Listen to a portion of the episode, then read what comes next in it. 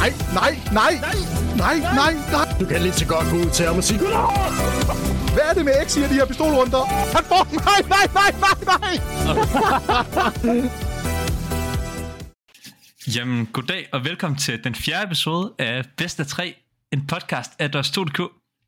Og i dagens episode skal vi som altid snakke Powerligaen. Der var ikke helt lige så mange kampe, som vi egentlig først havde troet i, øh, i den nu, der, der gået her, fordi der var nogle kvalifikationer, som alle de gode danske hold var med i. Øh, så de fik flyttet en masse kampe. Øh, men vi skal selvfølgelig stadigvæk snakke om det.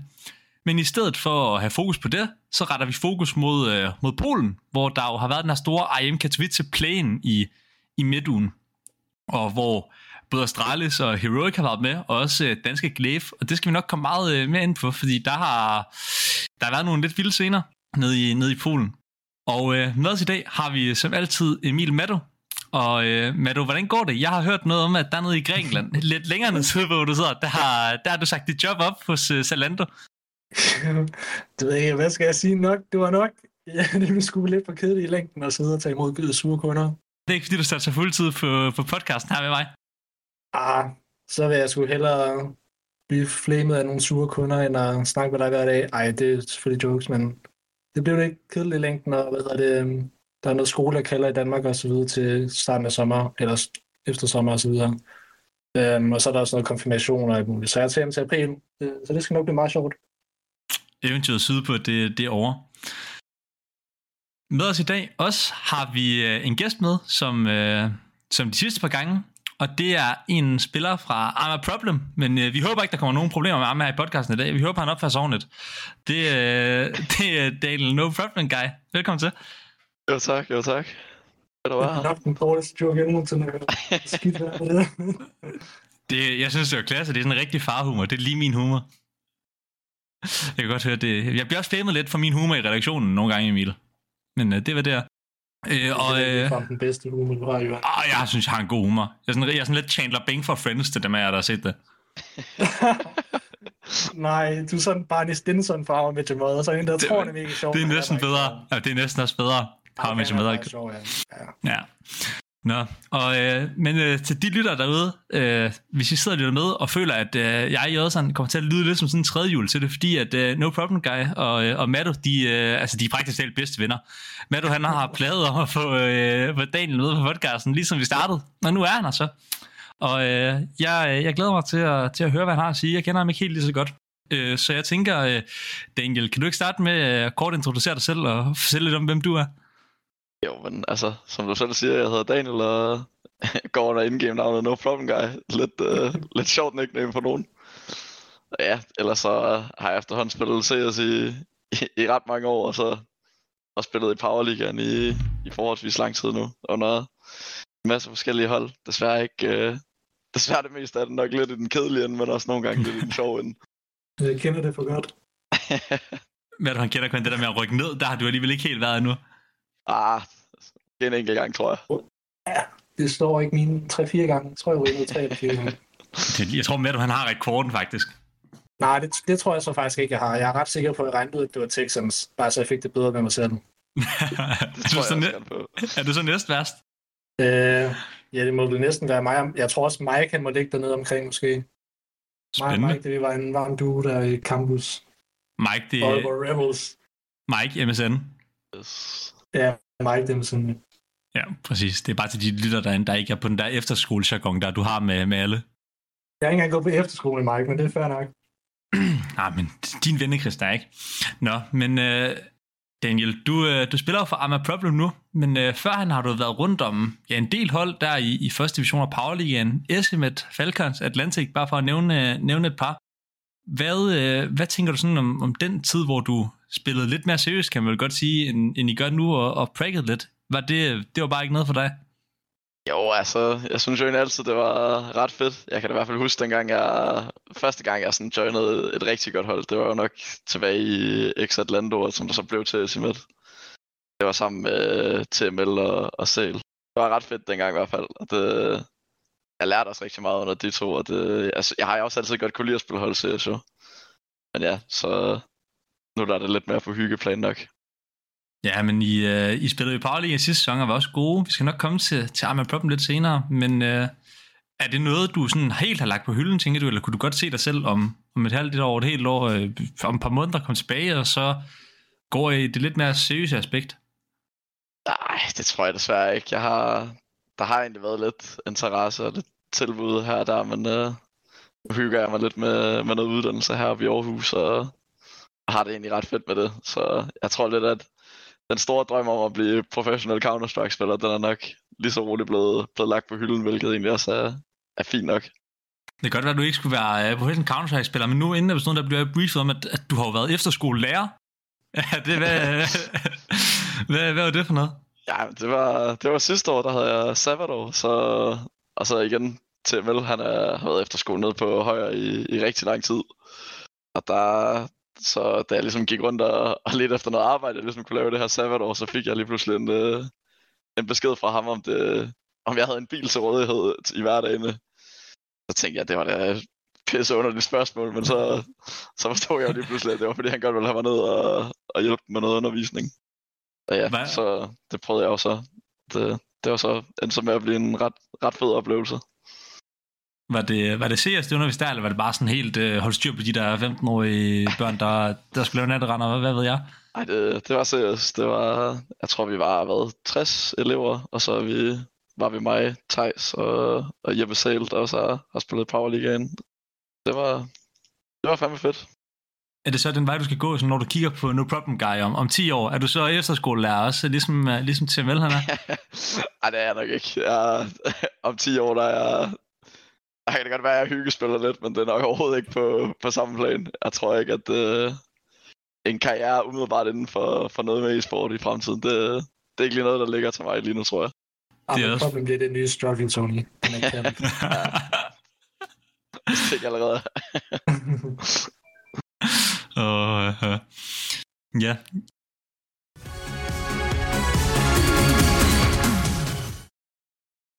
Men du, du tager den så fint over i I'm a Problem, for det er jo, øh, det er jo der, hvor du spiller nu, og også øh, og spillede sidste sæson. Og I spiller jo Powerliga, og sidste sæson endte de faktisk... Øh, ja, vi havde jo øh, lavet sådan nogle, Matt og jeg havde lavet nogle predictions over, øh, hvilke hold vi så hvor i sidste sæson, givet hold nogle forskellige karakterer.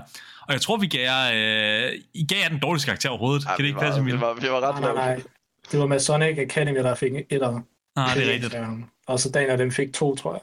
Ja, Vi havde stadig som ret sådan solide nedrykningskandidater, men, øh, men man kan jo sige, at, øh, at de gjorde jo lidt til skamme og, og spillede ret godt. I var ved at rykke op i, eller ikke rykke op, men I var ved at ryge i, i slutspillet. Ja. Kan du ikke fortælle sådan, om den sæson, var det noget, I havde forventet gået ind til det? Alt med alt det her, øh, vi har flere timer i Pro Cycling Manager, end vi har i, i, øh, i CS. Ej, altså, oprigtigt tror jeg, at vi, vi tænkte nok os selv, at vi ville, vi ville få det ret hårdt, fordi at, altså, lige op til sæsonen der i hvert fald, der, der blev sgu ikke spillet så meget computer af, af så mange af os. Folk var lidt begyndt at, at finde nogle andre ting at lave, men så, så spurgte øh, Daxi, og han spurgte os om, øh, om der var nogen af os, der kunne være interesseret i at spille bare lidt hygge-mix i, i deres to regi. Og så tænkte vi, ja, det kunne da være griner nok bare lige at spille lidt øh, første division eller noget i den, den stil. Men så, så viste det sig så på grund af, at mig, Vester og Damkilde, vi alle sammen havde, havde spillet på hold sæsonen før det. Og var, jeg tror vi var andenpladsen i den sæson i, i første division, og glippede lige præcis oprykningen. Så var det faktisk vores kåre, der var, der stod først til ligesom at få et spot i Powerligaen, hvis der var et, der åbnede. Og det, ja, det gjorde der jo så. Jeg kan ikke lige huske, hvilket et hold, der var, der stoppede. stoppede. Åh, oh, det er faktisk et godt spørgsmål. Hvad fanden var det? Det kan godt være, jeg tror faktisk, det var Trick måske. Ja, det kan godt passe, det var trick der. Men ja, så, Eller Flames Academy måske. Det kan også være, der er nogen.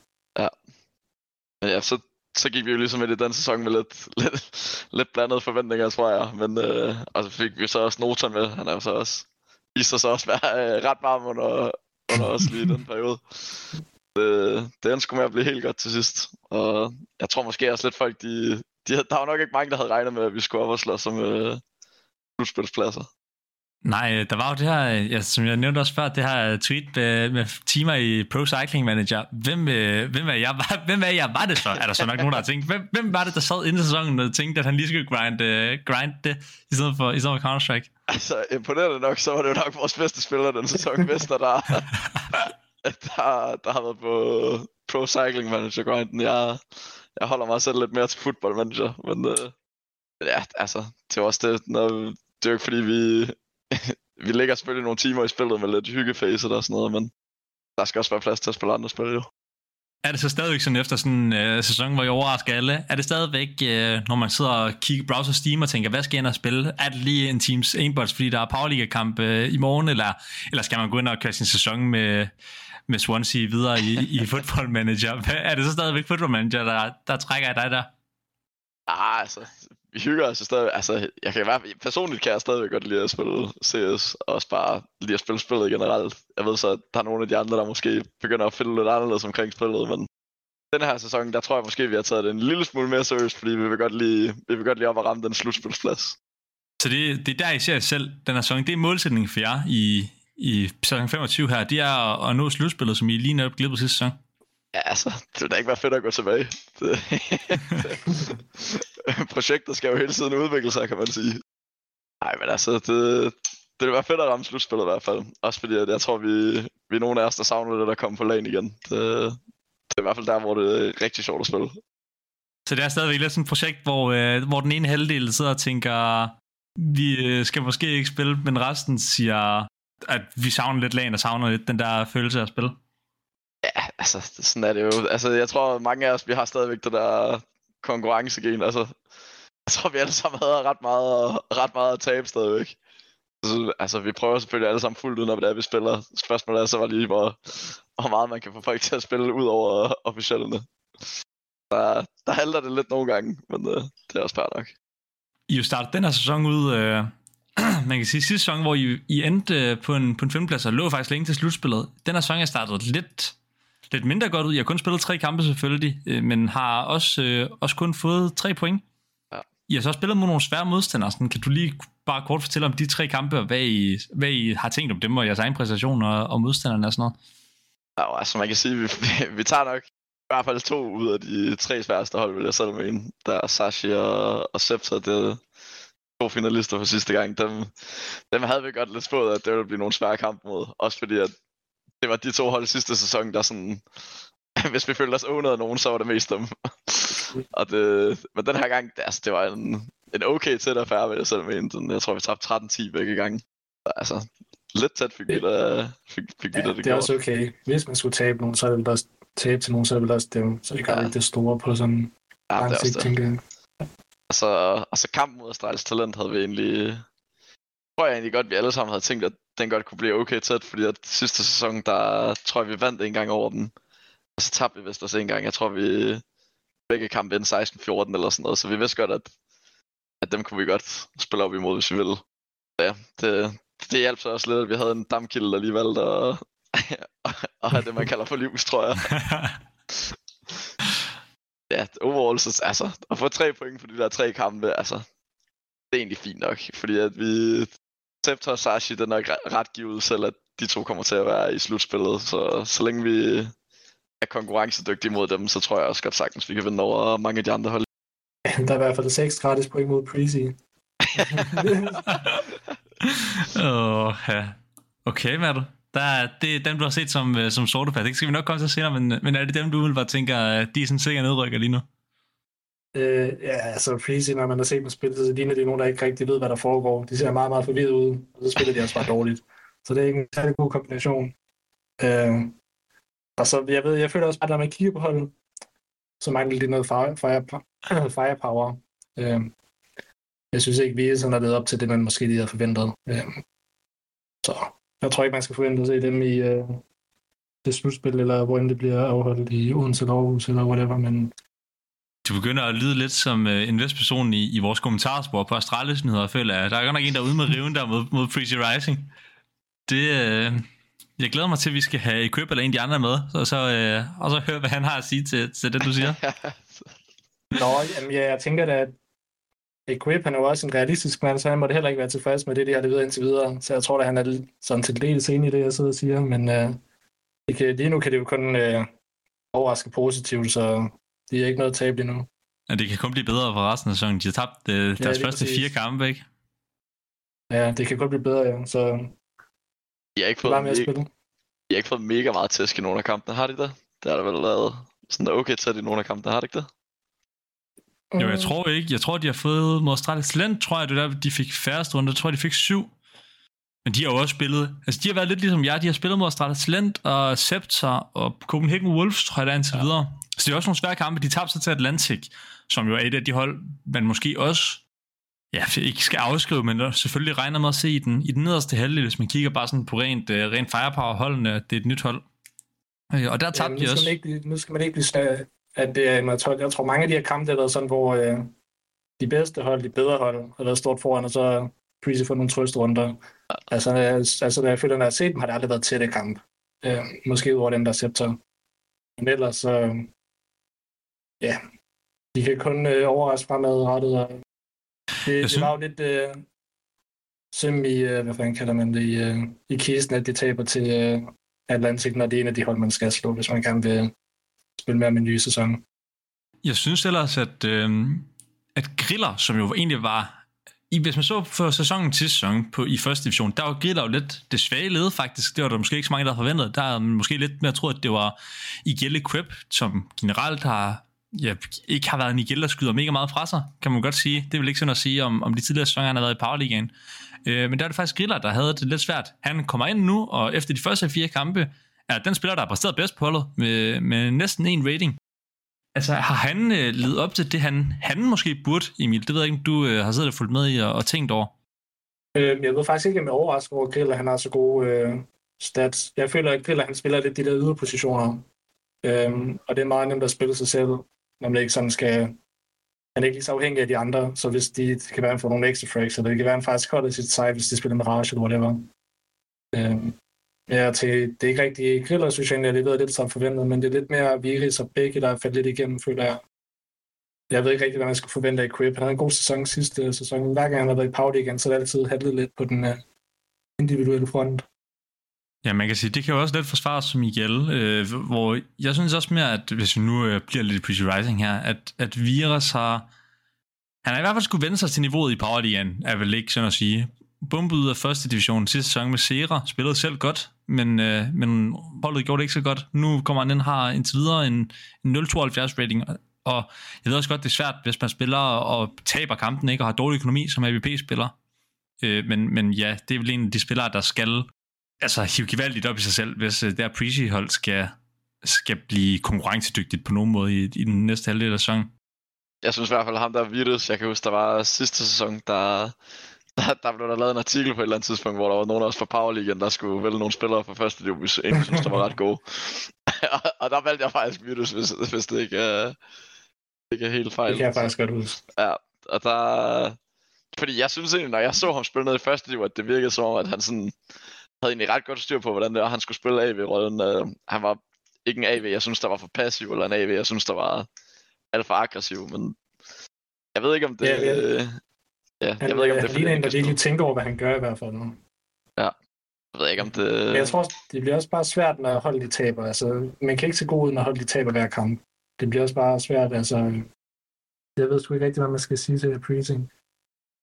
Men er det, Daniel, er det noget, du sidder, har du siddet og set deres kampe, og har tænkt nogle tanker om Virus nu? Er, er det en, du måske tænkte, okay, han kom, lidt, han kom op lidt furtigt, han havde måske brug for en sæson, hvor han kunne spille med et godt hold i første division og rykke op sammen med dem, øh, at han er bare lidt blevet kastet ind i det her. Hvad, har, har du nogle tanker der?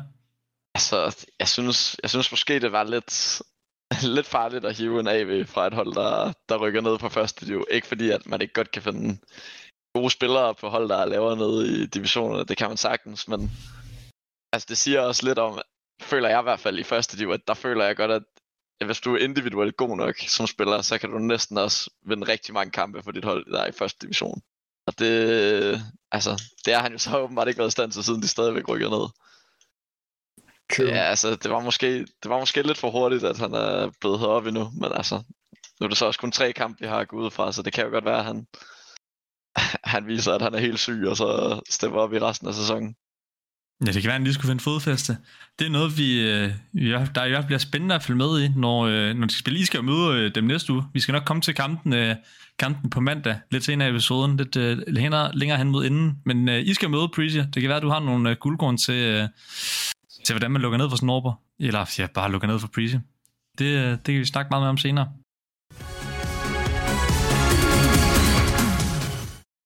Jeg tænker, vi kan sådan lidt hurtigt uh, dirigere os videre fra, fra Powerliga nu, og lige så den, uh, den på pause, og så vende tilbage til den senere. Og så i stedet gå, uh, gå videre til det, der har foregået i Tier 1 de her dage, nemlig IM Katowice Playen. Og ja, det er jo ikke, øh, det er jo synd at sige, at der ikke er sket noget. Der er sket en hel masse ting. Øh, Astralis har spillet mod Heroic, øh, det ene hold er gået videre, det andet hold er røget ud. Glaive har spillet Acor. Øh, Der er sket en masse ting. Jeg tænker umiddelbart, I to, hvad er jeres sådan umiddelbare reaktioner på, på turneringen indtil videre, uden at gå for meget ned i resultaterne, men har, er der nogen hold, der er overrasket? Er der nogen, der I slet ikke har set øh, være så gode, som de har været? Hvad tænker I der?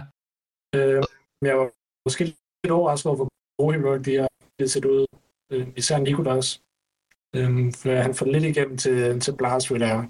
Men jeg føler virkelig, at han fik understreget, hvorfor han blev hentet Heroic. Øh, især i kampen mod Big. Men ellers kan man vel ikke rigtig komme ud over Astralis. Jeg tror, det var et, et hold, som mange endda havde forventet, måske vi komme i slutspillet. Øh, det er lidt øh, skuffende at se dem ryge ud allerede øh, ja, på sidste pladsen er det vel. Jamen dig, Daniel, er det noget, du sidder fuldt med i at sidde et uh, klister til skærmen, eller har du har fokus på, uh, på at udvikle dit hold i, i fodboldmanager i stedet? ah, jeg har aldrig haft det kørende ved siden eller Men altså, jeg synes egentlig også, at der har sådan været lidt et par store hold, der, har, der ikke har klaret det så godt. Altså, også bare når man tænker på ends generelt, altså når man, når man ser på deres holdkort, så synes jeg egentlig, at, at, det ser, at de ser ret gode ud, men jeg har nok ikke fået dem til at vinde over Astralis. Jeg har nok egentlig haft, set dem have større chance mod Big øh, tidligere i turneringen. Men ja, altså, der var mange af topholdene, der er røget ud allerede. Man kan sige, Furia, de er også røget ud, og... Ja, Cloud9 og VB spiller om overlevelse lige nu. Ja, præcis. Apex har været dårlige. Der er bare ret mange store hold, der har der ikke har klaret det så godt, men det er måske også bare fordi, at den her play den er også bare sindssygt stærkt, når man tænker på de hold, der er med. Altså. Ja, jeg føler ikke, man skal undervurdere sådan nogle som de der øh, mongoler. Undskyld, uh, The Mongols. Det skal det være svært med det der. ja, altså de er jo fra Mongoliet, men uh, jeg føler, at man, det er svært, man skal ikke undervurdere sådan hold, for man ved ikke, hvad de kan bringe på serveren, og de kan jo, de kan jo tydeligvis godt skyde fra sig. Men ja, altså det siger også bare lidt om, hvor, hvor der er ikke så langt imellem uh, tier 3 og tier 2 måske, og, og endda tier 1. Noget, noget helt andet, så må jeg sige, at jeg er meget, meget overrasket over, hvor gode Spirit de har været. Jeg, jeg, regnede, jeg havde lidt vidus til, men jeg regnede ikke med, at de ville være så gode. Uh, især Duncan har virkelig fået cementeret sig som en af de bedste spillere, PT i hvert fald. Jeg tænker, at vi kan komme, øh, komme ind på det lidt hen ad vejen, både Dunk og Fury og Acor og, og hvad der nu er sket. Jeg tænker, hvis vi starter, spoler tiden tilbage og starter med første dagen. Astralis mod Heroic. Kampen om Danmark, ved jeg ikke helt, om man kan kalde det mere jo, efter Heroic er gået øh, lidt internationalt. Men, øh, men de møder alligevel hinanden i, i første kamp, og ender med en, øh, en meget tæt kamp, meget spændende.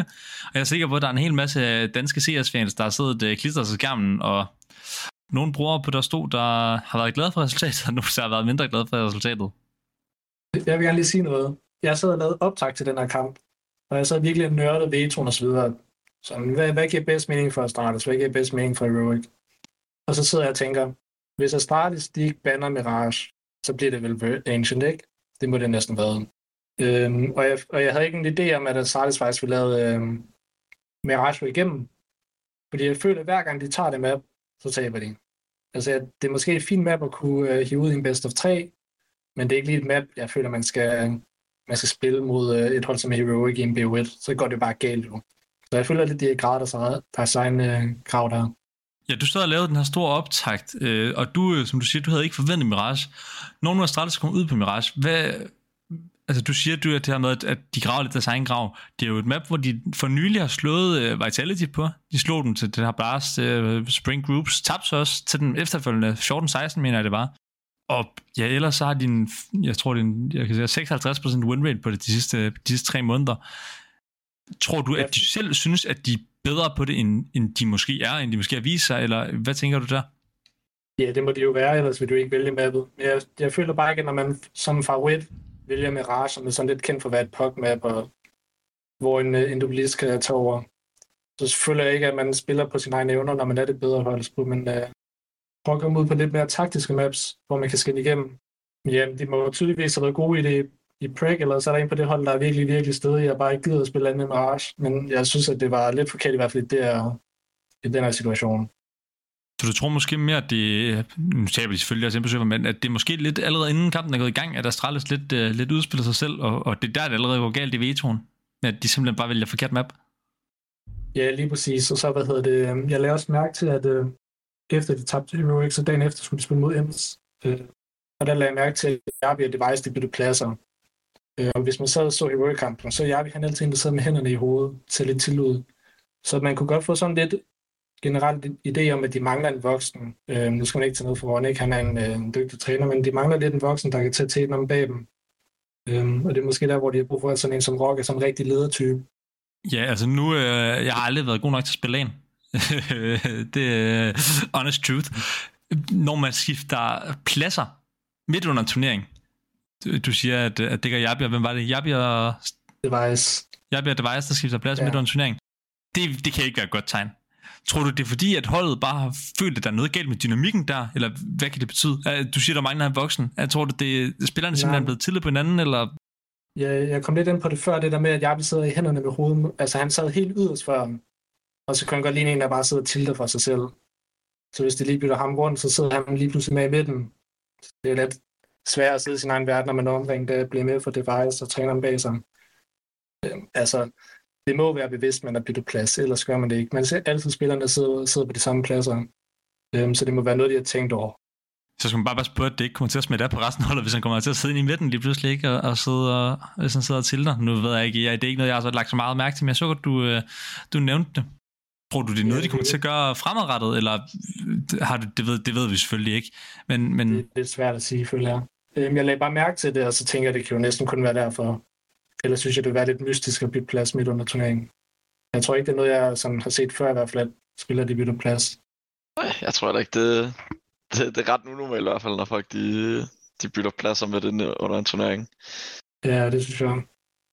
Ja, normalt så plejer man sådan, traditionelt set er det vel, har man vel tit en overbart til at sidde siden af i gælden i midten, ikke? For det er vel en overbart, der altså, skal kunne kalde øh, lidt sin egen plays, og en IGL skal kunne kalde rundt om ham, ikke? Er det ikke sådan rigtig, øh, forstået, sådan når man spiller lidt højere niveau? Jo, men det kommer også meget på hold. Altså på Navi, der er det simpelt altid så det midten, føler jeg. Øhm, så det kommer lidt an på profilerne og, og de personligheder, man har på holdet. Men, ja, men jeg tror, det kan godt være, man ikke skal lægge for meget. Jeg lagde bare mærke til det, øh, da de så spillede øh, mod ende, så jeg synes bare, det var lidt mystisk. Og så det var egentlig den eneste konklusion, jeg kunne komme op med. For ellers tænker jeg, det er mærkeligt, at øh, jeg lige pludselig har sat sig der. I don't know. Det kan godt være, det er bare mig, der overtænker det måske. Men det, jeg synes bare, det var meget, meget, meget mystisk. Det virkede sgu ikke. Nej, nu hvis vi lige hurtigt bliver på kampen mod Heroic her. Astralis, det er jo en BO1-kamp på Mirage, og Astralis ender med at tabe begge pistolrunder. Og det er jo også, øh, altså, det er vel også lidt det, der taber den kampen. Efter den første pistolrunde vinder Heroic øh, de næste tre, kommer foran 4-0, så kommer Astralis tilbage på CT-siden, hvor vinder Heroic igen pistolrunden, vinder næste runde, taber så, men så vinder de fem i træk.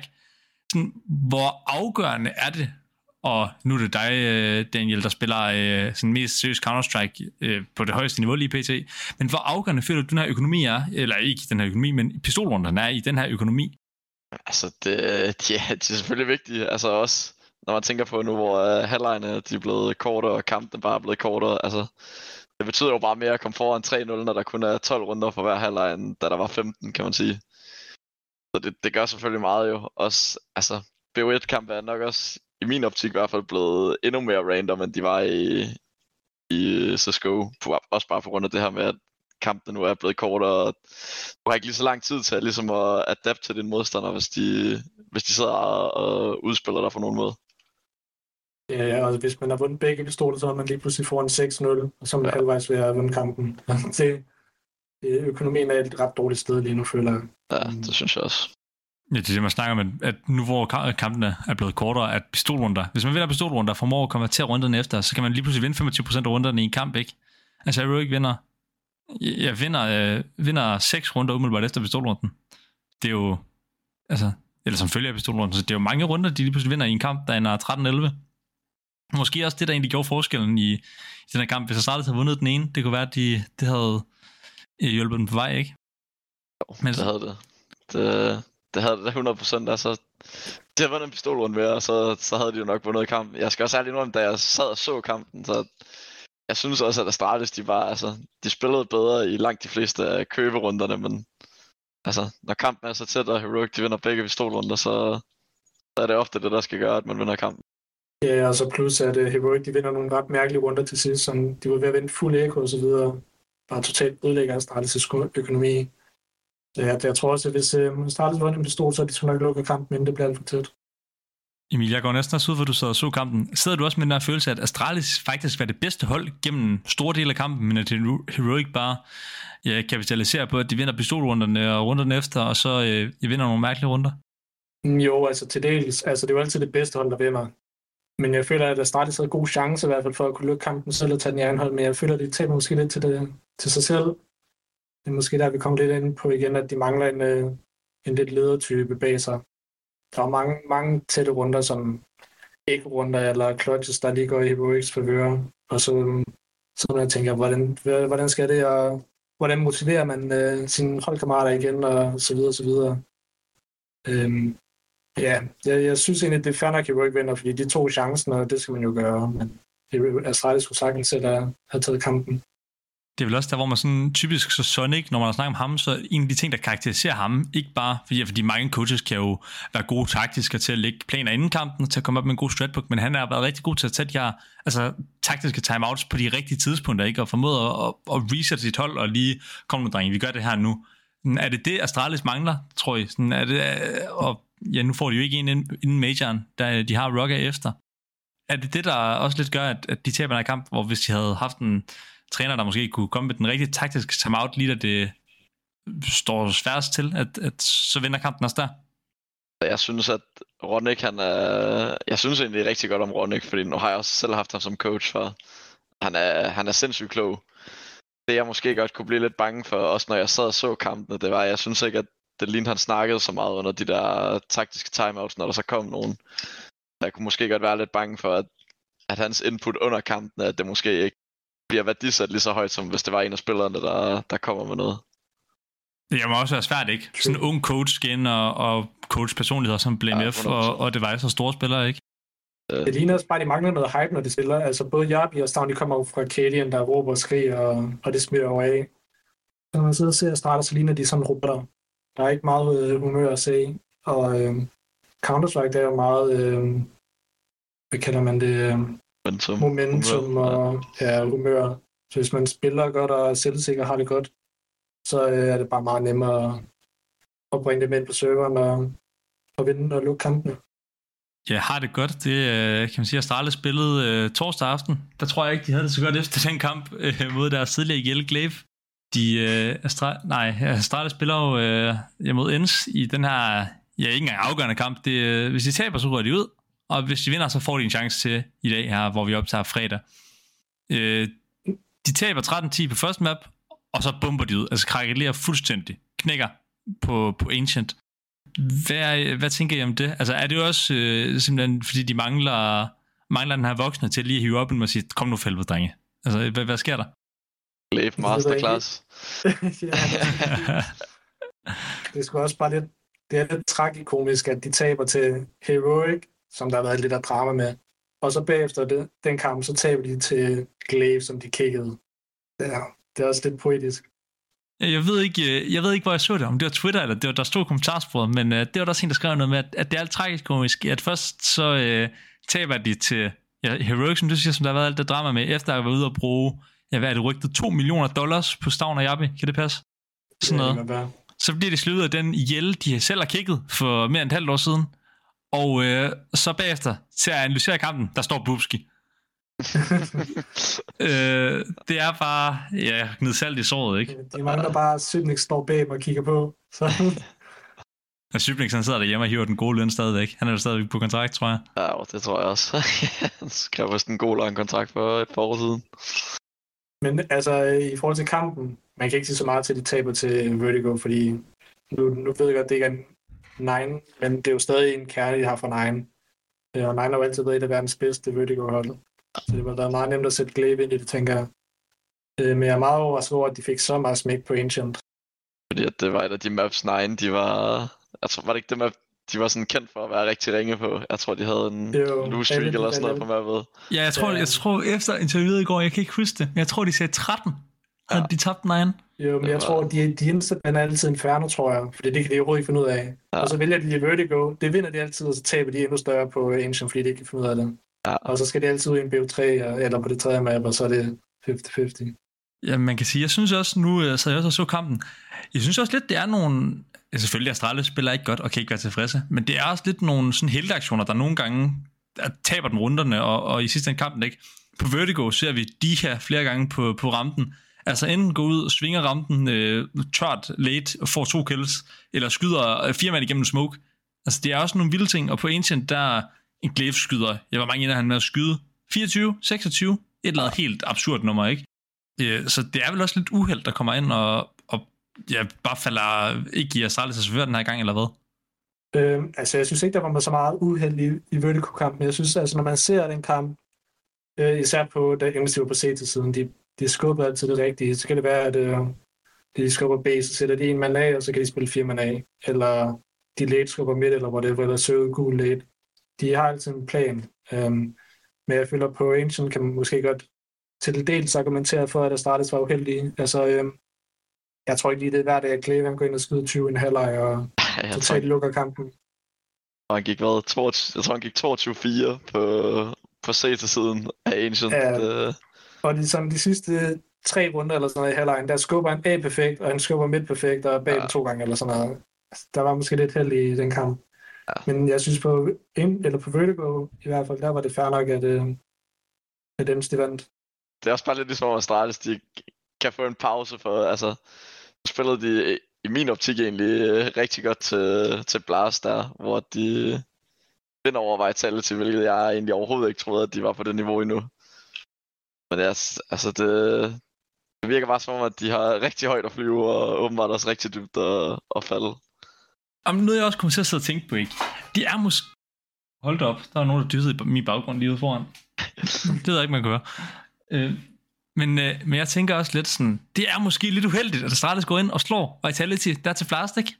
Fordi man har måske siddet som fan og tænkt, okay, fair nok, det er godt, at de får en lidt langsom start, men de skal gerne peak mod Majoren, ikke? Og Katowice kan komme med. Så går de ind og slår Vitality, verdens klart bedste hold på det tidspunkt, ikke? Har 9 game win streak, og er, er jamen nok med længde af det bedste hold i verden. Går ind og slår dem og spiller tæt i anden kamp. Øh, og så tænker fans lige pludselig, okay, Astralis, de kan faktisk være en seriøs contender til, til Katowice, og så går de bare ind og bomber ud. Det, det, Ja. er også, øh, det er måske lidt uheldigt. De vinder den kamp faktisk, sådan, for at være helt ærlig. Der var også nogen, der øh, skrev det i kommentarsporet den anden dag, da de tabte til Rorik, at der, der er altid en anden for Astralis, der falder igennem. Det ligner, at de meget spiller på, at der er en, der skal tage over, og det er jo ikke den øh, optimale måde at spille Counter-Strike på, medmindre man er Saivu og Vitality. Ja, eller spiller du dunk. ja. Så er det lidt nemmere for et hold som øh, Ends at falde tilbage på det, der virker, fordi Ends har jo ikke rigtig nogen sådan... Der er måske lidt en stjerne i Dyka og, og Hades, men ellers er det ikke sådan hold, hvor man så tænker, wow, han, kommer til at carry dem hver kamp. Jeg tænker lige så stille, at vi kan bevæge os lidt, uh, lidt væk fra Astralis og, og Glaive og Enzo, hvad der nu er her. Og så uh, bare lige kort, kort, snakke om Heroic. De er videre til IM Katowice. Går ind og slår Big umiddelbart efter. Uh, var det en kamp, I to så? Den, uh, ja, Heroics der. Øh, ja, jeg sad og så den, jeg tror, jeg var på arbejde den dag. Hvad, hvad synes du om det spil, de viste der? Nu kom de jo efter stød Astralis. Fortsætter de med at imponere? Der var i hvert fald en, der imponerede, det var Nikodos. Øhm, han var insane i den kamp, hvis jeg ikke talte fejl. Øhm, de spillede rigtig, rigtig flot på New synes jeg. Øhm, de lignede, de havde en plan på hver one på, C, på T-siden, og så C-siden, der var det bare another day at the office. Ja, så synes jeg, en spiller som Shush virkelig har taget... øhm, jeg tror også lidt, man havde regnet med det, sådan, når man siger farvel til to store profiler som øh, Stavn og Jabi, så kommer der automatisk mere plads til en spiller som Shusha Thesis. Tesis. Øh, men det synes jeg også, man virkelig kom øh, til at lægge mærke til, især på Anubis. Det er også noget, man har set på andre hold. Dengang øh, Boros han røg væk fra Monte, så var DemQ og Carsten er lige pludselig 10 gange bedre, fordi at, øh, så fik man en spiller i Bro, som måske var lidt mere tilbagelagt, og så fik de lidt mere plads til at, at skinne på. Øh, Altså, alle kan ikke være gode hele tiden, desværre. Og, og specielt når man har med sådan nogle lidt aggressive spillere at gøre, så man har ikke bare lyst til at alle sammen bare løbe ud og søge den type hver eneste runde. Nej, lige præcis. Det bliver i hvert fald en svær kamp at vinde. Ja, en anden spiller, der også er ledet lidt op, øh, er vel Acor. Nu ved jeg ikke, om I har fulgt så meget med i Gamer Legion, eller I har haft brug for... Eller, ikke, om I, har, eller om I ikke har haft tid til det, fordi I har fulgt med i Astralis Heroic. Men øh, Gamer Legion gik også videre på en første til fjerdeplads direkte. Og det skyldes jo i stor grad øh, Acor, som har været... Ja, han har været flyvende, det kan man vel godt sige. Mod øh, Virtus Pro går han ind og leverer en rating på 1.28 i over tre maps, og mod M80 1.59. Er det en spiller, som måske lidt er blevet forbiset? Altså nu så vi ham også til Majoren, ikke? Hvor øh, han var god. Men øh, er han klar til at tage et skridt op af fra Gamer Legion, eller er han...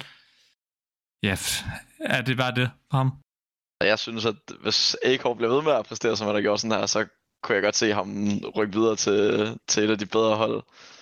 Og jeg tror faktisk også, at på de her tidspunkter, hvor Astralis har set lidt shaky ud, og inden de fik device og sådan noget, så er det næsten også overbevist om, at han nok har fået tilbuddet. Men jeg altså... tror faktisk også, at øh, han bekræft, jeg tror, at øh, en af vores kollegaer, han interviewede ham til Blast, og der er jeg ret sikker på, at han bekræfter, at han har fået sådan været i dialog med Astralis, som han holdt tidligere. Øhm, men ikke den her omgang, fordi de har fået device tilbage selvfølgelig. Men ellers har Heroic vist også været ude efter ham, tror jeg. Han er jo bare sindssygt, sindssyg god og, og sindssygt consistent spiller, hvis man kan sige det. Det eneste, jeg nogle gange måske har manglet lidt fra ham, det er det der, det der den måde, en AV-spiller bare kan fuldkommen kan tage over i kampen og bare og skyde alt til højre og venstre. Det er måske det nogle gange, jeg lidt har, har savnet fra ham. Det bliver nok også svært for ham at komme ind på et, øh, et tophold i Danmark. Jeg forestiller mig ikke lige, at han skubber det faktisk af tronen eller, eller Nikolas PT. Nej, det tror jeg heller ikke. Jeg tror egentlig, han, tror, han er meget tilfreds med at være i Gamer Legion. Det kan godt være, at lønnen ikke er så exclusive, som den kunne være andre steder, men ellers tror jeg, det er fint sted at være. De får lov til at spille med i de turneringer. De var også i major-finalen sidste år. Så jeg tror, han er meget tilfreds med at være der, hvor han er. Jeg synes også, Gamer Legion er et hold, der faktisk ser okay ud igen, ikke? De mistede... Øh, ja, har mistet nogle spillere. Ja, præcis. Mistet, mistet Shui, og, men går ind nu med Snacks som Miguel. Nu ved jeg godt, det er Katowice, det er nyt, ikke? Men slår Virtus Pro til Blast Spring Groups. De øh, slutter, jeg tror, det er 9-12, det er. Uden at være helt sikker. Øh, men slår Face 2-0 i åbningskampen, ikke? Inden de så taber til dem senere. Sådan, er de øh, ved at komme på rette vej igen, føler jeg. De ligger nummer 19 i verden lige nu. Men er de på vej opad igen og, og lave ligesom Monte, at selvom de mister deres stjerner, så, øh, så kan man godt blive ved med at udvikle sig? Det tror jeg. Altså, jeg kan simpelthen ikke... Jeg synes, at Snacks, det virker også bare som om, at han bare har været godt for holdet. Altså, han, han virker til, at han bare har sådan en ro i hvert fald, når jeg har set dem spille. Jeg tror, jeg så den kamp, de spiller mod VF på et tidspunkt på, på Warpass, og det virker også bare som om, at at han ved bare præcis, hvad han skal kalde rundt om spillerne, og ved, hvordan han skal, skal bruge dem hver især. Selvom at individuelt, så tænker man måske ikke, at de har de, de stærkeste spillere, sådan Keos og Isak og Vold. Det, det er måske ikke dem, jeg ville tænke, der var de allersygeste aimers, men alligevel så, så fordi det skulle til at virke. Ja, de mangler lidt sådan en stjerne, kan man sige. Jeg synes også, det er ret imponerende, at de bliver så gode, når de mister ham der. Immer, han var jo crazy til majoren. Det er det. Og nu tænker jeg til sidst her, ja, vi skal også tage videre, men til sidst til, øh, i forhold til det her Katowice noget. Nu skrev jeg en nyhed på øh, der stod her den anden dag med, øh, med Dunk, og øh, at han og Spirit de blev ved med at gå videre. Og jeg øh, skrev i kommentarerne, fordi det synes jeg, altså så god som han har været Dunk, at, øh, at man måske skal sætte ham op som, som en, altså en af verdens bedste revelspillere. Ikke? Jeg skrev, at han, han måske er blandt verdens bedste i øjeblikket. Og det var der en af kommentarerne, der, der jeg var lidt uenig med, følte jeg. Øh, han skrev, at ja, selvfølgelig er han god, men han har kun spillet mod dårlige hold. Nu ved jeg ikke, øh, hvad I to I synes om, om den her 17-årige, det her 17-årige stortalent. Men jeg synes i hvert fald, altså jeg er helt pjattet med ham. Lige så pjattet som jeg alle mulige andre vil, øh, vil er hele scenen. det ved jeg altså, han er jo han er bare god, men man kan det godt, jeg kan da godt forstå dem, der bliver lidt træt af ham, når han råber og skriger sådan der. Ja, altså, helt, helt overbevist om også, at Duncan nok hvis han ikke allerede er den bedste uh, Rebel-spiller i CS2. Altså, den dreng, han, han rammer bare HS til højre og venstre, og det... Jeg tror vidderligt, at han kunne gå ind på hvilket som helst hold lige nu i verden, og så næsten gøre dem bedre. Altså. Så I er også der, hvor I tænker lidt ligesom mig, at, at han faktisk allerede er der, hvor selvom han spiller mod Apex og, og The Mongols, ikke, og har spillet lidt tier 2 øh, på det seneste, at, at han har bevist sig selv nok til, at han er oppe i diskussionen med, med Nico og nogle af de andre sådan rigtig, rigtig gode spillere, som om en af de bedste i verden. Øhm, Jeg vil nok ikke sige, at han er nok ikke top 3 for mig, men han er nok op omkring top, top 5 og snus. Øhm, Jeg synes ikke, han er lige så god som Nico og Robs endnu. Det skal han lige bevise mod de bedste hold, men han er helt sikkert deroppe af. Meget enig. Det, jeg tror også, at altså, jeg tror sagtens, han kan, kan skyde nogle af de helt store kanoner ud i tier 1. Det handler bare om, at han at holdet, de, de giver ham chancen, at de kommer, kommer langt nok i turneringerne. Ja, jeg tænker, når de skal spille øh, til selve turneringen, altså i- det må være i starten af næste uge, eller hvad det var. Eller jeg tror faktisk, det er i morgen faktisk. Der skal man nok se ham, øh, at han sagtens kan mod de gode hold, men han skal lige, øh, lige bevise det først, før jeg kan sige, at han er en af de bedste, verdens bedste. Ja, de møder Narvi i morgen uh, Spirit, og altså, det er faktisk et af de hold, som ikke kun på grund af Dunk, men også selvfølgelig derfor, som jeg har en kæmpe stor fidus til, kan gå ind og blive rigtig, rigtig farlige. Ikke? Nu har vi jo snakket uh, Narvi, det er så blevet europæisk, ikke? Men, uh, men Cloud9, det her superhold i, i Rusland, ikke? og alt det her talent i CS-regionen. Og jeg tror måske egentlig mere, at vi skal kigge mod Spirit, ikke? De hentede Shiro ind fra, fra Cloud9, har Dunk, kæmpe talent, har den her uh, ukrainer Suntex, som også kun er 18 år, og Magix, der er 20 eller 21, og så anført øh, uh, at Chopper, som jo har været på scenen i, i en del år efterhånden. Tror I Spirit er klar til at tage det her skridt ind i, ind i T1, som sådan et ungt hold, der, der er bare sulten, der kan, og kan gå langt i de her turneringer? Eller er de stadigvæk der, hvor man sådan, ja, de er måske et top 10 hold, og, og kan ligge der omkring, men ikke, ikke gode nok til at gå helt op i toppen? Øh, undskyld, jeg lige snakkede ud om, men nu hørte jeg, at du snakkede om Cloud9, øh, og du sagde, at du gerne vil have noget rygter fra mig. Jeg hørte jo på et tidspunkt, at øh, den der gang, at der var mega mange udskiftninger mod december, at der var de efter Monesi, men han var en svær gut at få fat i. Det var også der, der øh, tror, det, han sagde nej til Falcons, må det være. Men øh, Cloud9, de skulle i hvert fald ud, øh, ud på et tidspunkt. Er også god Øh. mening. De, De mangler også en over.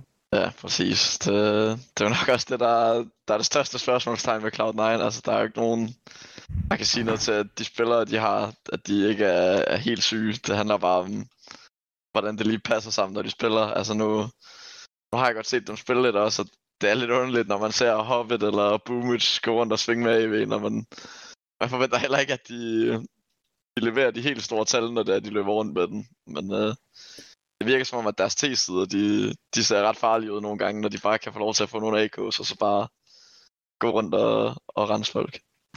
Det kan være, ja. Det er simpelt, de mangler der. Cloud9. Cloud9 med simpelt, det lyder med at være farligt. Vel det. Det er jo bare det, basically bare Navi. Ja, med Exile, ikke? Jeg kan ja, i stedet for bedt. Er til gengæld faldet lidt af på den. Ja, fuldstændig. Men øh, I forhold til, hvor god han var for sådan i 2022, var han vel en af de bedste, var han ikke? jo, jo, fuldstændig. Han, øh, han har haft det lidt svært øh, med tilgang til CS2, men måske også fordi der har været lidt drama omkring holdet, og han ikke ved, om han skulle spille sammen med. Nu, øh, jeg, jeg kender ham jo af gode grunde ikke personligt, men det kunne godt være, at han er en spiller, der har brug for lidt stabilitet, ikke? Og, og have det sjovt, mens han spiller. Og hvis der har været rygter om udskiftninger, de har måske været efter Monesi og en lignende, det så har været svært. Det skal jeg ikke uh, kunne sige, det kan man kun. Baffet, og jeg ved ikke hvad. Ja, præcis. Det er lidt holdt op og lidt op i luften, føler jeg. Jeg, jeg tænker heller ikke, det må være en, en langtidsplan, at de har Boomich som over. Så føler jeg i hvert fald ikke, at man er et hold, der gider at spille mere om titler. Men for så at vende tilbage til mit spørgsmål. Er det, er det Spirit, I tror, øh, Daniel? Er det Spirit, der, der går efter den her plads som det bedste øh, russisk hold? Tror du også, det er der, man skal kigge, eller er det mod, måske mod Virtus Pro i stedet? Altså, nu kan jeg selv godt ret meget lide den måde, VP de spiller på, fordi de spiller lidt, lidt anderledes i forhold De til... spiller helt sindssygt i forhold til alle andre De hold. spiller meget anderledes. Men altså, man må også bare, altså, når man ser Spurs holdkort, altså, er fandme god ud, når man tænker på, at Chopper og Magix, altså selvom Magix er, er forholdsvis ung, så har han alligevel spillet tier 1 i, i mange år efterhånden.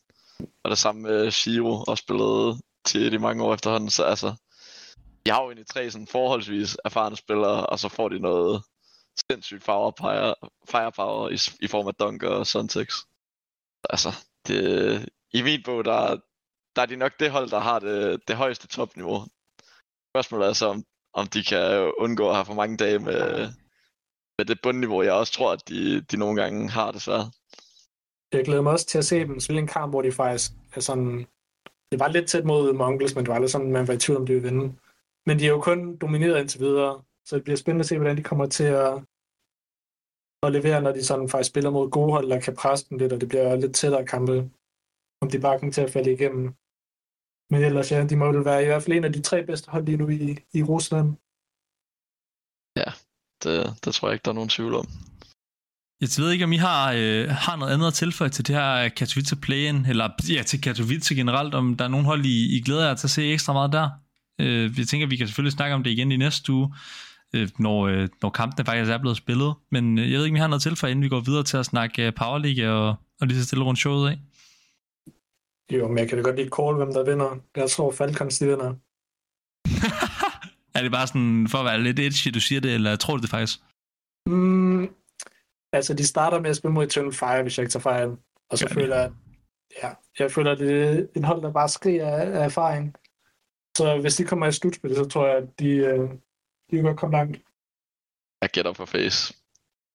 Face. jeg kan godt lide Robs, så De kan jo allerede møde hinanden i runde 2. Ikke? De er i samme bracket, så det kan være, at I får jeres uh, minifinale der. Altså i deres gruppe, eller hvad? Ja. ja, de møder hinanden i, i runde 2, hvis begge vinder. Face ved ikke, hvem de møder endnu, men øh, det bliver spændende at se, om I kan få en lille minifinale der. Så vil jeg gerne være lidt edgy faktisk her, og så sige, hvis vi skal komme med en prediction, at jeg tror Spirit vinder. De møder, de møder Navi i første kamp. Navi har set farligt ud, men jeg tror også, det er et hold, der, der kan falde lidt igennem, ikke? Hvis, øh, hvis stjernespillerne ikke møder op. Så kan de møde Complexity. Bør være... Hvis, hvis Spirit de ryger i slutspil, så taber de første kamp. Det er jeg overbevist om. Det er lige før, vi også skal hoppe i havnen på den. Det synes jeg, det kan vente vi ikke. Det venter vi med, men, øh, men, men altså, fair. det er jo et hold, de er, altså selv Shiro er jo kendt for at være dårlig i uh, slutspil og i finaler og så videre. Du har ikke set ham med Donkey nu. Nej, men altså, jeg kunne ikke forestille mig, at uh, Godt Sonics lige pludselig skulle være de bedste lag, eller slutspilspillere nogensinde, når de aldrig har prøvet det før. Det vil i hvert fald være crazy. Altså, bare, de vandt den der i december, vandt den der Bedboom turnering ved at slå, øh, jeg, jeg tror kun, de slog Virtus Pro Fury, og måske et hold mere. Gik ja, igennem hele til turneringen med at. Deadpool turnering, det var, det var købte tilskuere, der var ikke nogen scene. Okay. Det er jo, det er jo bare facts. Åh, oh, ja. Du er fandme, du er fandme sjov, Emil. Jeg det tænker-. Jeg, faktisk. jeg har hørt en historie om nogen, der var til en uh, turnering i Dubai. Øhm, og det var jo omringet af folk, der er fra Dubai, jeg ved ikke, hvad man kalder dem. Øhm, og så for sjov, så lå det som om, der skete noget vildt i rundt, du ved, sådan de jublede. Og det var sådan i freeze time, og så begyndte alle de der fans også at sidde og juble, som om der skete et eller andet. Det er, det var også lidt jeg, jeg er købte fans. ja, det, jeg kan også huske den der Gamers 8 turnering, der var. Jeg kan ikke huske, om det var en af de sidste turneringer i Go. Der var der også. Nå, ja, der var der var- til vand. Ja, der var også noget af publikummet, man blev lidt i tvivl om, om hvor meget de fattede om CS. Ja, og så, så var der gratis sandwich, og så var de alle sammen ude midt Ja. under finalen. Det, det er de købte fans, Johan, så du kan ikke, det, det kan du ikke kalde et publikum. Når de kommer ind, hvis de kommer ind i Spodek, så er det et rigtigt publikum. Åh, oh, ja. Spændende. Tænker, at vi øh, hurtigt og, og elegant kan gå videre til, til Power League'en. Der var øh, få kampe igen den her uge. Vi kan bare lige hurtigt gennemgå den. Øh, ikke noget i dybden. Øh, men øh, Copenhagen Wolves spiller to kampe. Nej, de spiller tre kampe. Vinder to af dem. Nej, vinder... Oh, fuha. Copenhagen Wolves spiller tre kampe. Taber to af dem. Vinder mod Prezi Rising, som jo ifølge Mado er en obligatorisk sejr. Øh, ja. Og falder derfor lidt, øh, lidt af på det her... Jeg havde siddet og tænkt, at de måske var det bedste hold i ligaen. Det er de måske ikke alligevel. Øh, efter nederlag til Astralis Talent og Scepter. Øh, men derimod Astralis Talent kommer tilbage på sejrskurs. De startede jo sæsonen... Øh, ja, man kan vel godt sige frygteligt ud. Det tænker jeg ikke er, er for meget. Øh, taber til I'm a problem. Sorry, øh, Daniel. øh, det må ikke ske, hvis man... Til XI. Ja, taber til XI og har slået Breeze Rising. Men de formår at slå øh, Wolves og, og Atlantic. Godt nok tæt, men, men sejr er en sejr, ikke? Og 3 point er 3 point. Øh, så de er tilbage, og så øh, XI går faktisk ind og overrasker mod Scepter, som, som ellers også så stærk ud. Jeg ved ikke, er der nogle af de her resultater, I sådan er meget overrasket over? Lidt at Wolves, de måske taber til øh, Astralis Talent. Ja, Ja. det er også næse, jeg rigtig sidder og stusser over. Så de så ret varme ud, Wolves, når jeg så dem den første, den første uge der. Også hvor de vinder over Sarsis, hvilket jeg synes er, er ret godt klaret. I hvert fald også fordi jeg tror ikke, jeg ved ikke, hvor meget de har nået at spille de der Copenhagen Wolves nu, men Sashi-holdet var der i hvert fald samlet lidt, lidt længere, hvis jeg tror det. Jamen, jeg, jeg tror, at det er ikke engang fuldtid, tror jeg, Wolves. Nej, det er de ikke. De, øh, de er deltid. Det, ja. det nævnte Viggo Ja, ja. om i et interview. Jeg er måske ikke så overrasket over, at Stardust vandt med, at de vandt så stort. Altså, hvis det været 13-11, havde man nok tænkt, okay, det er fair nok, det taber en tæt kamp. Men 13-8 er alligevel ret stort i CS2.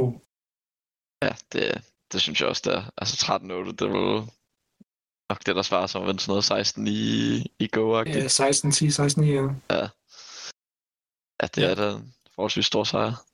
Ja, man kan sige nu, øh, det var faktisk mig, der interviewede Viggo, inden de spillede der, øh, siger I mand, nej, det var ikke mandag, det var, det var tirsdag vel. Øh, og han sagde faktisk, man skulle tro, at, han, at alle hold går ind med den finding om, at de er de bedste, men han sagde, at han, for ham, der var det klart, at Scepter og Sashi, der var de bedste hold i ligaen, og at de egentlig bare så sig selv sådan, øh, som sådan et slutspilshold, ikke? fordi de er deltid, og næsten alle andre hold i ligaen er fuldtid, og det er svært at spille imod. Det er måske ikke så svært imod, hvis man går ind og, og spiller Pro Cycling Manager normalt, eller Football Manager, man bare går ud og aimer. Men, men hvis man sådan prøver at spille hold CS, men bare spiller mod nogen, der spiller dobbelt så meget som en selv, så tænker jeg, så bliver det lidt svært. Og så øh, har jeg faktisk lige kort noget, jeg skal høre jer om, fordi Viggo han fortalte mig, at nu har de jo øh, Svedjehed og øh, Sein øh, på holdet, som ikke er danskere, men at sådan, deres spots på de forskellige maps og callouts, sådan, at dem har de på dansk, og så har Svedjehed og Sein skulle lære dem, fordi det var nemmere for dem at lære dansk, danske callouts, end det var for tre andre at lære engelske callouts og vente sig til det. Sådan, er det valget, eller er det bare helt væk? Ej, det føler jeg helt væk. Altså, low-key, logikken kan man jo godt forstå. Jeg ved ikke, vi kunne bare trolle mig. Han sagde i hvert fald, at... Øh, Når man snakker engelsk, så burde man også korte engelsk. Ikke? Eller hvad? ja, Ja. Det er ikke jamen, mærkeligt at sige, there's one in krav, there's one in krav. ja, there's one nooben, there's one nooben. Altså, Ja. det, lyder, det lyder bare lidt, lidt spøjst. Altså, jeg kunne da også godt forestille mig, at, at hvis det er rigtigt, så, så tror jeg virkelig, at de jeg ved ikke, får nogle jeg, problemer kommunikationsmæssigt. jeg ved ikke meget sandhed, der er i det. Jeg ved bare, jeg stussede over det, jeg synes, det var rigtig, rigtig fedt. Jeg tænker heller ikke, det er alting. De kan nok stadig ved window på Mirage, men, øh, Ja. men det kan være et, øh, et eller andet spot, ligesom øh, man har bænken eller sådan noget. De kalder det bænk. Det ved jeg ikke. Men, øh, men det er i hvert fald bare noget sjovt, og det er også helt væk, synes jeg. For jeg, det, jeg er glad for, at jeg ikke er den eneste, der, der lige rynket for brinen over det. Men det er fandme- Ja, det er fandme griner, der. Det er med sjovt. Det er med sjovt, hvis det er rigtigt. De går med også være sjovt at spille mod dem på lagen, ikke? Og så bare høre øh, det der engelske korter, og så bare bliver der råbt, bink, bink. det, Ja. Jamen, hvis der ikke er noget, I er mega overrasket over fra sidste uge, så tænker jeg, at vi bare øh, nemt og hurtigt kan gå videre til de kampe, der er i næste uge. Der er mange kampe, der er mange kampe på programmet, og det er også sidste uge inden transfervinduet. ah, Kan det passe? ah, der er en mere, fordi jeg kan se, at vi skal spille mod Sponsor World om... Og faktisk, der... Jamen, men der er to års pause. Ja, jeg ved sgu ikke lige... Nej, det var mig. Det var ret. Det er sidste spiluge. Jeg skal ikke lige se det. Vi havde den, den 6. også. Du sidder og troller. Det var det sidste spiluge. Ja. Øh, altså det betyder, at der er masser af kampe, vi skal gætte på nu her. Og øh, jeg tænker, at efter næste uge, Emil, så kan vi lige holde en, øh, holde en lille status på, hvem af os to, der egentlig gør det bedst. Jeg tror, jeg faldt lidt igennem, fordi jeg havde Wolves at vinde alle deres tre kampe. Øh, og det gjorde de så ikke. Det vandt kun to af dem. Og så Exit slog Acept, så det hjalp heller ikke. Hvad havde I også mod Astralis Talent? Der var ikke nogen af jer, der, der troede på os, Ja. eller hvad? Det kan jeg faktisk ikke huske. Selvfølgelig kan vi ikke det, men Skuffende, skuffende. Nå, jeg tror ikke, vi valgte jer. Det må jeg beklage. Jeg tror, vi valgte Stardust. det, vi kan nu vælge den, den her uge. Vi starter dog med Scepter mod Sashi. Kæmpe topbrag. Måske en kommende finale. Det er i hvert fald sidste sæsons finale, der skal spilles her. Og Daniel, hvilke, hvilke hold går du med her? Hvem tror du kommer bedst ud af den kamp? Jeg tror sgu, jeg tror sgu, jeg går med Scepter. Jeg ved ikke, om de er, om man kan kalde dem underdogs, men uh, jeg synes sat med de, jeg synes, da vi spillede mod dem, nu havde de så stand inden mod, mod os, men jeg følte, jeg følte, vi blev mere undet af Scepter, end vi gjorde af, af Sashi, så Okay, så vælger jeg også Scepter. Så går jeg med, med Sashi, og håber på, at de ikke bliver mørbanket, og ja... Det er lidt kedeligt valg, tænker jeg, fordi øh, de kommer ind med, med det største lønbudget, men, øh, men ved du hvad, jeg, øh, jeg spiller den sikkert, så håber jeg på, at de ikke øh, skuffer. Scepter spiller dog igen øh, mandag aften, åbner aften ud mod Australias Talent, og det er også en kamp, hvor jeg er lidt ligesom mod tænker, at den kan det gå begge veje. Men du, øh, hvad tænker du, hvem, hvem har du der? Øh, Scepter. Det var meget hurtigt kontant. Der er ikke noget, uh, ingen i valsen. Det tror du ikke. Du tror måske ikke, det bliver en tæt kamp. Nej, men altså, Stardust, de svinger. De taber først to kampe, så vinder de to, og nu taber de to igen. Der tager Scepter. Okay, spændende. Så tror jeg, jeg går med Astralis Talent. Jeg, altså, Kier, han blev kåret til ugen spiller den her uge. Øh, Det har han gjort to uger, den her sæson indtil videre. Brandvarm. Øh, ja, altså, det er brandvarm. Der er ikke så meget andet at sige der. Han er den næstbedst rated spiller, kun efter Bonnie. Øh, det er faktisk sjovt, nu hvor jeg kigger på, øh, på det performance center. Bonnie er den bedst rated spiller indtil videre, så kommer Kier, og så kommer Nico. Det er tre IGL's, der ligger i toppen. Det er ikke sådan, hvad man havde forventet. Nå, det er lige et sidespor. Øh, men jeg tror, øh, jeg tror Kier Astralis starten. Ja. Så, kommer, så kommer vi... Øh, nej, vi, mangler dig, Daniel. Ja, jeg tror egentlig også, at Astralis, to be honest. Så der, øh, jeg, ikke- vi har lige snakket godt om Scepter, men jeg tror faktisk lidt, at Astralis, der efter de havde den der lidt rough første uge, så tror jeg lidt, at de har indset, at de måske ikke bare kunne gå lidt til værks her i ligaen i den her sæson. Så jeg tror, de har puttet lidt mere fokus på det, og ikke vil, ikke vil gøre sig selv pinligt berørt, hvis man kan sige det. Så, så jeg tror sgu, de tager den. Kommer vi til de næste to kampe, Emil. Der tror jeg godt, jeg ved, om du har. Først uh, XI Sponsor World mod Preachy Rising, og så Preachy Rising mod Sashi. Og kan jeg godt gå ud fra, at du tager uh, XI og Sashi? Ding, ding, ding. Tror du, øh, så kan jeg så spørge dig, tror du overhovedet Preachy kommer til at gøre det spændende? Eller er det bare blowouts? Altså, det er jo IGL Battle of the Ages. Uh, skulle Dengse sige Equip. øh, så der er både, altså for mig er det to kampe i en. Det er både, hvem der kommer til at skyde flest, og hvem der kommer til at vinde. Og jeg tror på min tidligere holdkammerat Dengsø. Hvad er vigtigst? Er det at bevise, at man kan skyde flere den anden IGL, eller er det at vinde kampen? Øhm, hvis det var, altså nu ved jeg ikke, hvor meget rivaler de er, men jeg tænker, det må være det vigtigste at vinde. Det kunne være lidt sjovt, hvis vi kunne få sådan en rigtig rivalopgave i Powerligaen. At der er en af dem, der hører det her og går ud på Twitter og sviner den anden til nu, ikke? Bare sådan, jeg kommer til at own dig, Dengsø. Der mangler lidt lir. Dingsø Ja, det er eller Køb, hvis I hører med her, ikke? Please gå ud og lave et tweet. Please sæt lidt lige op. Hey der, Equip her. Dingsø, du er død. Et eller andet. det kunne være så fedt. Hvem tror du, der vinder, Johannes? Jamen, uh, ja, den er svær. Jeg ved faktisk ikke, om de der Preachy Rising drenge, de er fuldtid. Er der nogen af Det jer, er der ved de det? ikke. Det er de ikke. Det er jeg de ikke. sikker på, at ikke på i 3G. Så, øh, så tager jeg Exi og, øh, og Sasha. Han er flere end alle andre, så når han går i gym. Nej, det sagde jeg ikke. Okay, Emil, det var måske øh, nede på lønkronerne der. Du ved, hvad de tjener. Men Ja, vi skal jeg have hørt nogle rygter lønopdatering. sidste med. Ja, jeg har hørt nogle rygter sidste sæson, men øh, man... Snitches up in ditches, er det ikke sådan, man siger? Det, det, ved- det ved jeg ikke, men uh, fair. Det kan være, vi tager den næste sæson. Det kan være, vi tager den. Det kan være, du kan konfrontere Equip med den, når han kommer på podcasten. Men uh, jeg har også uh, Xi og Sashi. Daniel, jeg ved ikke, om du uh, har noget andet der. Du tør være lidt edgy. Ja, det gør jeg godt. Jeg, jeg, jeg, jeg, jeg tror også, at Exit de vinder over Prezi, men jeg, tager, jeg, jeg tror sgu godt at sige, at Prezi de vinder over Sashi. Okay. Okay. Man, kan lige så godt, man kan lige så godt tage den, der, øh, der er længst væk. Det, altså, det kunne godt være sådan en kamp. Det, man ved det jo godt fra tidligere sæsoner, at uh, alle kan slå alle i ligaen, så Det er til være en ting, vi har fundet ud af. det kunne da, det kunne da være fedt.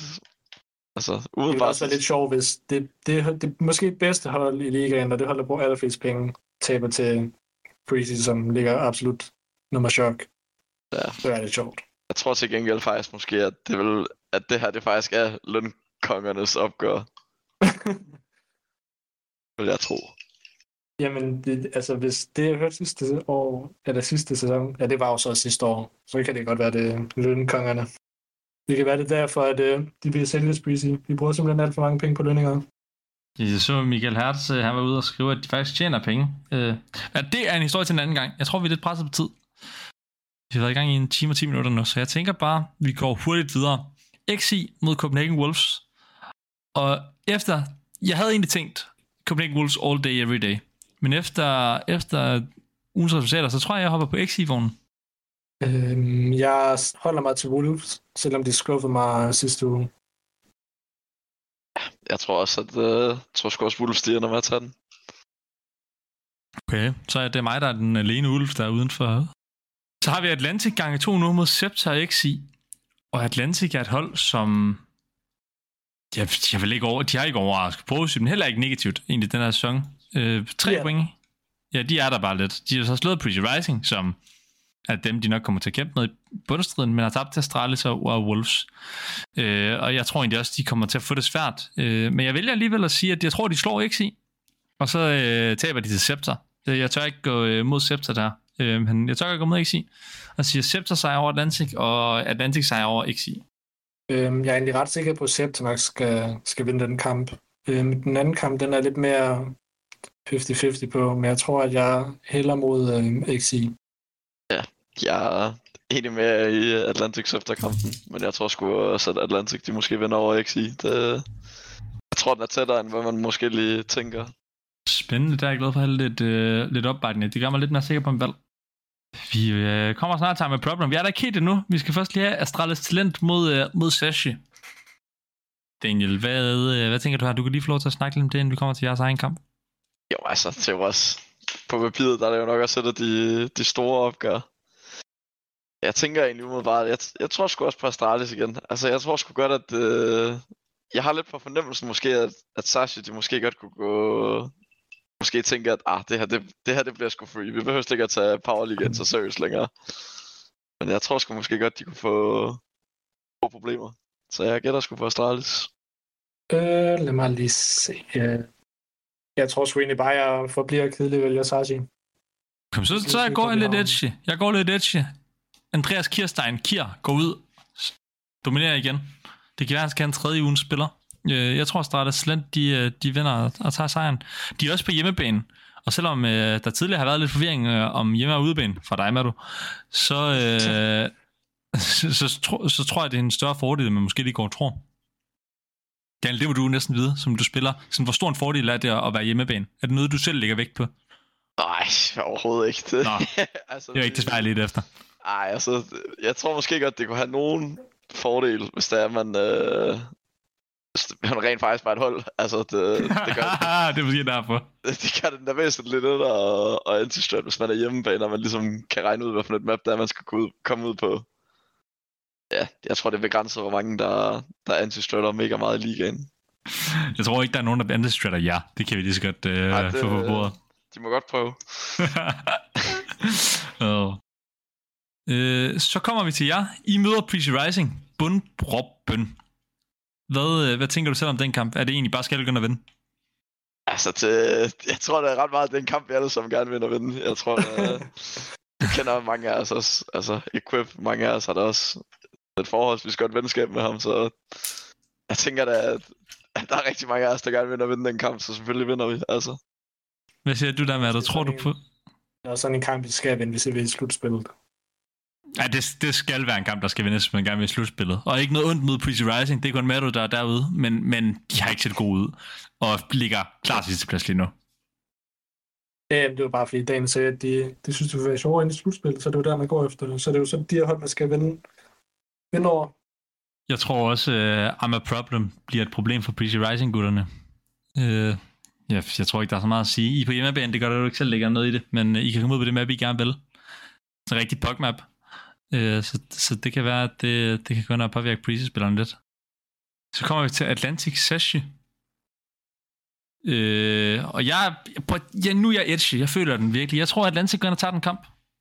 Du snakkede om det før, Daniel, det her med, at Sashi-spillerne måske går lidt og tænker sådan, øh, ja, hvor meget skal man ligge i det her? Det er sådan noget, vi har snakket om før, Matto, og ja, debatteret lidt om, om de går ind, om Nick og Bob kan sætte sig op til det. Og jeg tror også så tæt op af transfervinduet, at, at det kan jo spille en rolle måske. Øh, det er der sidste kamp, tror jeg. Øh, så jeg går med Atlantic. Meget edgy. Øhm, jeg vælger Sashi. Stor overraskelse.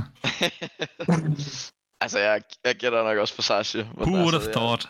jeg, jeg tror virkelig også, at jeg tror sagtens, at Atlantic de kunne hen og vinde den. Altså, jeg tror, at Sashi, Sashi de godt kunne opleve mange opsæt her i sidste halvdel af sæsonen. Det kan også bare hurtigt gå galt, som vi snakker om før, når det er BO1. Men Ja. tager pistolrunden, så vil det hurtigt blive svært. Det er det. Så kommer vi til jer igen, Daniel. Copenhagen Wolves mod Arma Problem. Øh, men hvad tænker du om øh, din ven Daniels øh, kamp der? Får de det svært? Øhm, Ja, altså jeg tænker i hvert fald ikke en kamp, hvor man sidder og tænker, wow, den vinder I'm a problem. Øh, ved, jeg havde troet på, at Daniel, hvis I var på hjemmebane, men da I simpelthen er på udebane, så er jeg nødt til at vælge ulvene. Matte, du har hørt, at han er fuldstændig ligeglad med at være hjemmebane udebane. Han skal bare ind og skyde. Han skal bare ind og aim.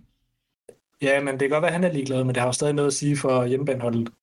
Så det er måske mere Copenhagen Wolves, der er komfortable, mere end at, at det er Præcis. problem, der altså, er lige. øh, de kan jo vælge, jeg tror, det er det, den bander tre maps, ikke?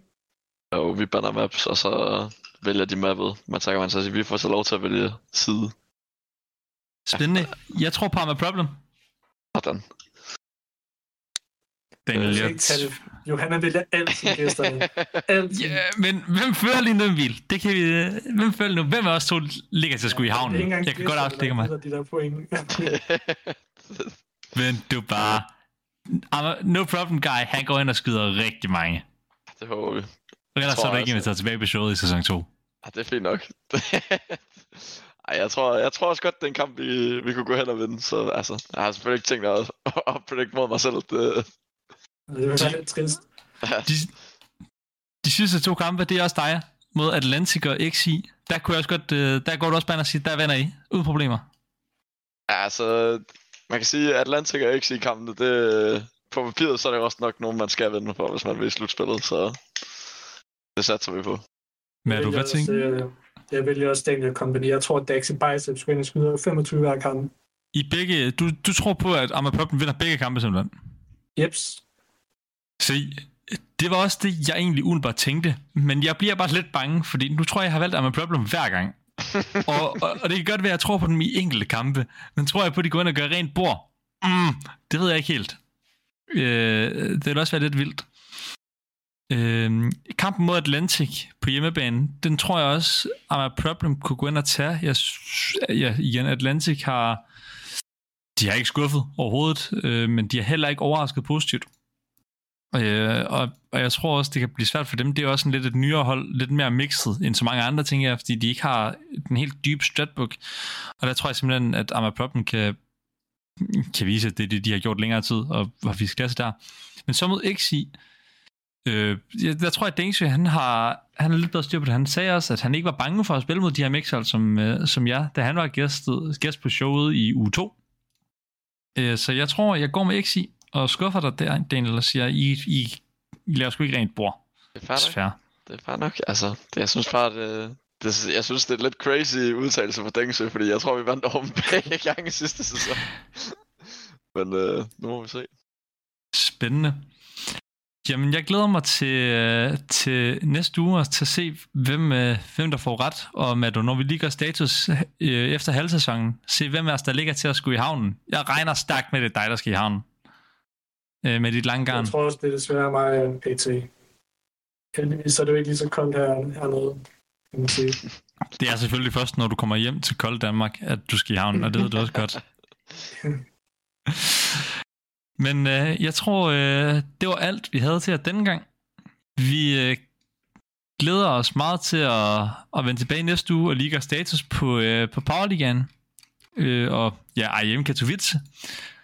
Men ellers så håber vi, I har nydt øh, den her episode. Og indtil vi ses næste gang, så øh, farvel og pas på jer selv.